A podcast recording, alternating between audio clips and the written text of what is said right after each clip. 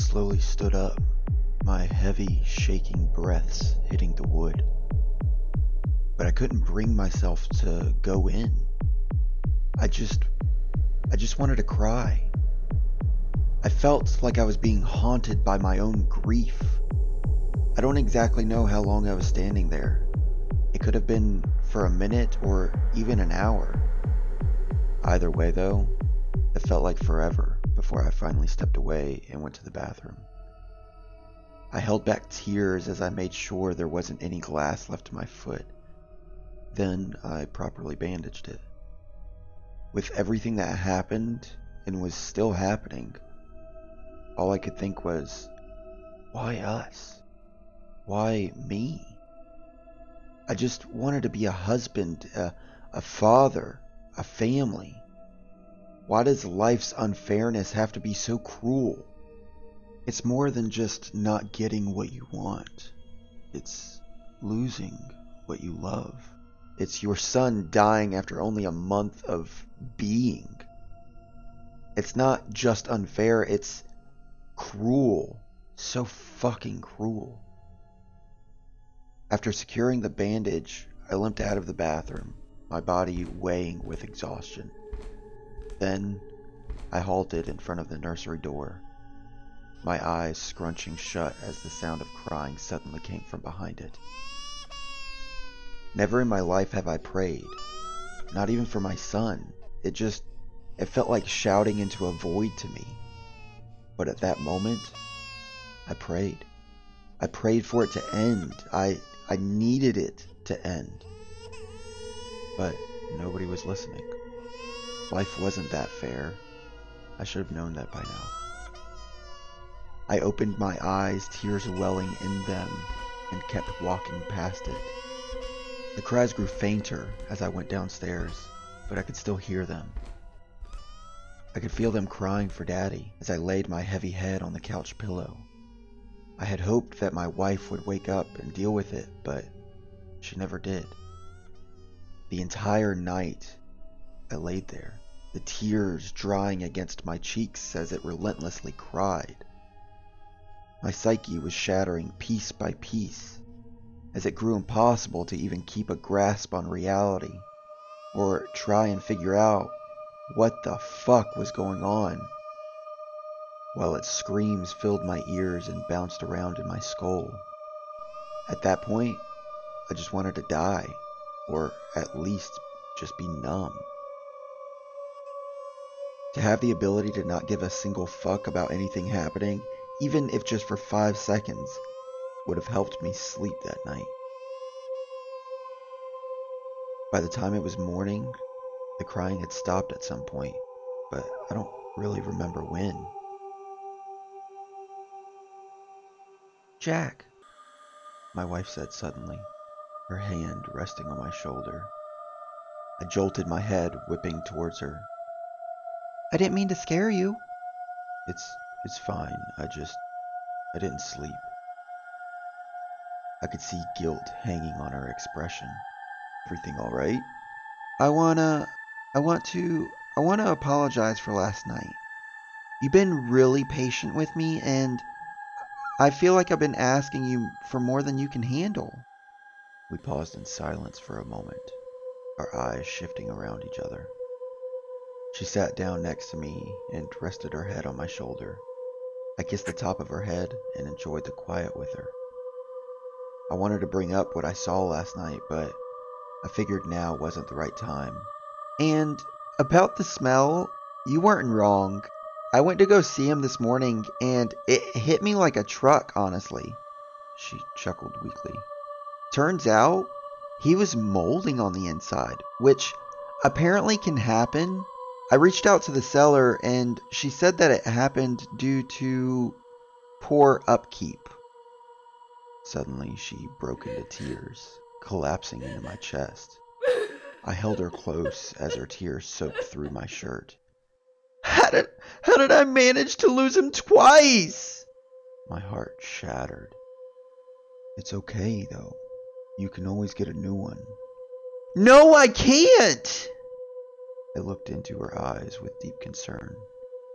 Olivia, can we speak honestly for just a moment with no hard feelings? She slowly nodded. It's a doll. You can get another one. Even then, I pushed the wrong button as she ripped herself from my arms and stormed upstairs. You don't get it! You never did! You know what? No. That's not fucking fair. Well, none of this is fucking fair! Before I could get another word in, she was already in our bedroom, the door slamming behind her. I buried my face in my hands as I drew deep, slow breaths. Everyone always said grief brings people together, but all this is doing is tearing everything apart. My marriage, myself, my understanding of what's real and what isn't. I spent another workday in a complete daze. I even got reprimanded by my boss for lack of work ethic. When I got home, I was met with a distraught wife. She was definitely still mad at me, so I considered whether or not to even ask if she was okay. Hey, hun, are you alright? Uh, I threw him out. Oh, um, I'm sorry. Are you, though? Liv, come on. I'm honestly surprised you didn't say, thank God. Look, I, I'm sorry about this morning, but I'm really trying, and I know you know that but it's hard when you keep flying off the handle. Do you want to see somebody? A grief counselor, maybe? He was my grief counselor. That's why I'm getting another one, just like you said, right? Um, right. Whatever works for you, I guess. I smiled weakly. She sipped her coffee with a daze in her eye, like she could see something that wasn't there. Just by looking at her, you could tell she was dangling at the edge, but I couldn't pry and prod anymore, for her sake and mine. She let me sleep in our bed that night, but we didn't exchange any more words than good night. I could feel the back of her ankles against my legs. At some point, she even turned towards me in her sleep, but she didn't want to touch me.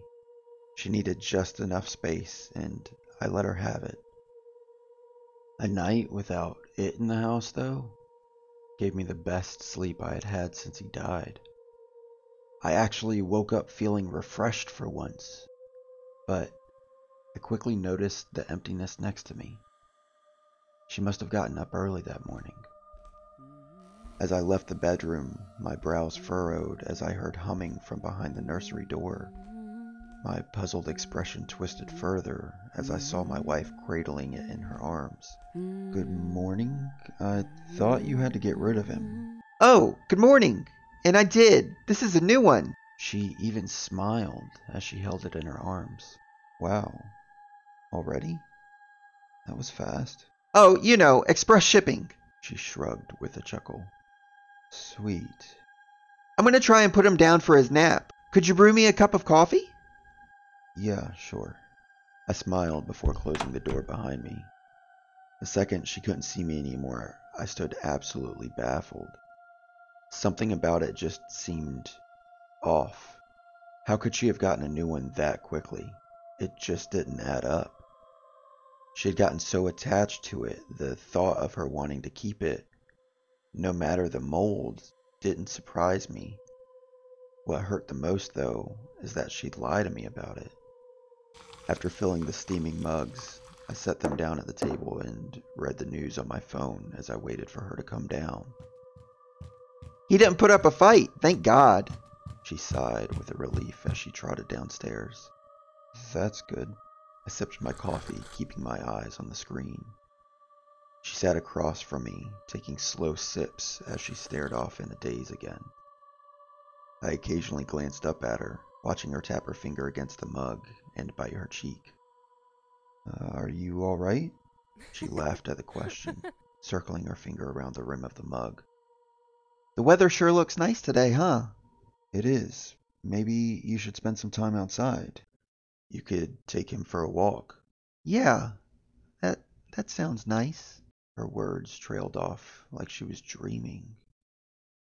I helped her take out the baby carriage that we never got to use and watched with unease as she laid the doll in it. I hope you two have a nice time. I smiled. We'll be back soon. We quickly kissed before she was out the door. And finally, I could breathe. It was only a mere few hours, but it was still time to breathe. It was also time to think. The past few nights, I had experienced things that were beyond what I thought grief would be like. I knew it'd be haunting, but not like this. I never really believed in the supernatural. I'd say I'm a skeptical person, but after the constant crying, the footprints, I couldn't make any logic of it. I'd run in circles to death before it made any actual sense to me. And my wife seems to know more than she's letting on, but I was scared that one more question would push her out the door. I couldn't lose her, too. But now, our grief wasn't just going down two different paths, it was going in completely opposite directions. She needed the doll to heal, but I needed it gone to heal. But I didn't know how to get rid of it without hurting her in the process. I thought about tossing it and making her believe she misplaced it, but that just felt cruel. I didn't need to put her under any more distress. By the time she got back, I hadn't really moved off square one. I still didn't understand anything. I couldn't figure any of it out. I was just aching even more. Are you feeling any better? Yeah, it was nice to get some sun. The little guy sure enjoyed it too. Didn't you? Didn't you? She gushed. I couldn't help but feel so uncomfortable watching her treat it like it was our son. But it's her way of coping, and I had to respect that. To at least put my mind at some ease, I told myself that I'm just under a lot of stress and that my grieving mind is just playing tricks on me. I guess being tormented by him was better than never seeing him again. That night, she actually laid close to me, our legs intertwined as she fell asleep against me, her arm across my chest. I missed her warmth so much. I thought his death had cooled her touch, but she was still so warm, so comforting. It was easy falling asleep that night with her against me, like a child and their favorite stuffed animal. But stupidly, I forgot that life isn't just unfair, it's cruel. In the middle of the night, I was awoken by the cries over the baby monitor again. Only this time, as my eyes opened, I realized I couldn't move anything else. My heart pounded as I drew in panicked breaths. My jaw merely trembled as I attempted to speak. Pleas for help caught in my throat. A tear streamed down the side of my face as I waited for my wife to wake up, but she didn't. I was locked on that bed, unable to do anything but listen to its cries. I wanted to scream, sob, punch a fucking wall but I could do absolutely nothing. Suddenly, the speaker cut out, its cries halting with a staticky screech. My trembling breaths filled the silent room as my body stayed frozen on the bed. I couldn't even squeeze out a groan to try and wake her. Then, the sound of a door creaking open came from the hallway, and the cries began again. This time, not over the speaker, though but from the hallway. Its cries sounded distorted. They were deeper, more drawn out, and they sent goosebumps from head to toe. I scrunched my eyes as I begged to be able to move, the crying nearing closer. Then the bedroom door slowly opened, the deep cries filling up the room. I looked over at my wife, who was somehow still asleep. I wondered if this was even happening outside of my own head. I couldn't actually see it, but I could tell it was moving closer, and with each step, its cries grew deeper. It reached the point that it sounded like it was gargling on its own blood. When it stood by my ear, its sobs were deafening. Now I couldn't move and I couldn't hear anything besides this suffocating, dizzying cry that made me feel like I was drowning in molten tar. Dad, Dad. gargled. And just like that, I felt my entire body unlock, and a scream worth a thousand screams exited my mouth like a dam breaking open. The sound waves rippled my throat as I scatteredly threw myself off the bed and into the corner of the room. Jesus Christ! My wife shouted as she finally woke up, ripping off her sleeping mask and turning the lamp on. I let out wails of pure terror as I balled up in the corner, my body tremoring. My my God, what what happened? It it it he he was I could barely squeeze a word out in between sobs.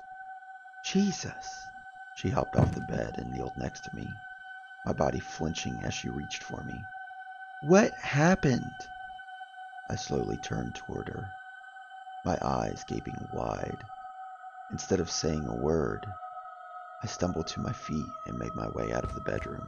Where are you going? What happened? Jack! I ignored her calls as I threw the nursery door open. My eyes darted around as I searched for it, then realized it was in the crib. Jack! Jack, what are you doing? I'm not doing this anymore. Jack, can we can we just talk about this, please? She gasped in horror as I yanked it out of the crib. You're right, Olivia. This isn't a doll. This is a fucking parasite, and I want it gone. Jack, please, that's our son. No, it's fucking not. She winced as I screamed. Stop, please. She begged, tears pouring from her eyes as I began rapidly shaking it in front of her face. This isn't our son! Then, in one final burst of rage, I gripped it by its throat and slammed it to the ground with all of my might. In this moment, I realized that I learned two things from the death of my son. Caskets aren't supposed to be that small, and reborn dolls aren't supposed to have internal organs. My wife crumbled to her knees as she let out those cries, the ones I could never forget. My breathing and heartbeat practically stopped, my body shutting down for a moment as I stared down at the spilled graying organs and mushy skin that she attempted to cup in her trembling hands. I slowly looked up at her, utter horror hanging on my expression. Olivia, what is this? He didn't belong down there. He belongs with me. With with us.